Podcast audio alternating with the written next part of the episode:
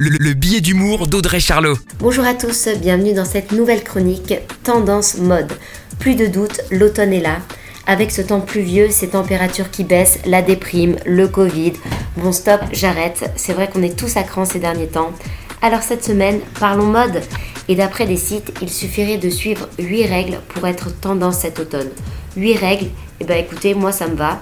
Au programme, il y aurait les imprimés pieds de poule. Bon, je t'avoue que j'ai dû regarder à quoi ça ressemblait. On a aussi les imprimés carreaux, et ça, on connaît.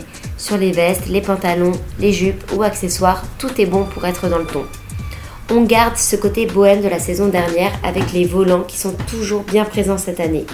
Dans les manteaux, tu ressors le blazer oversize qui sera la veste de la saison. On misera sur la couleur jaune. Bon, il faut se le dire, le jaune ça va pas à tout le monde. On optera aussi pour les velours, les franges, l'argenté et le satin.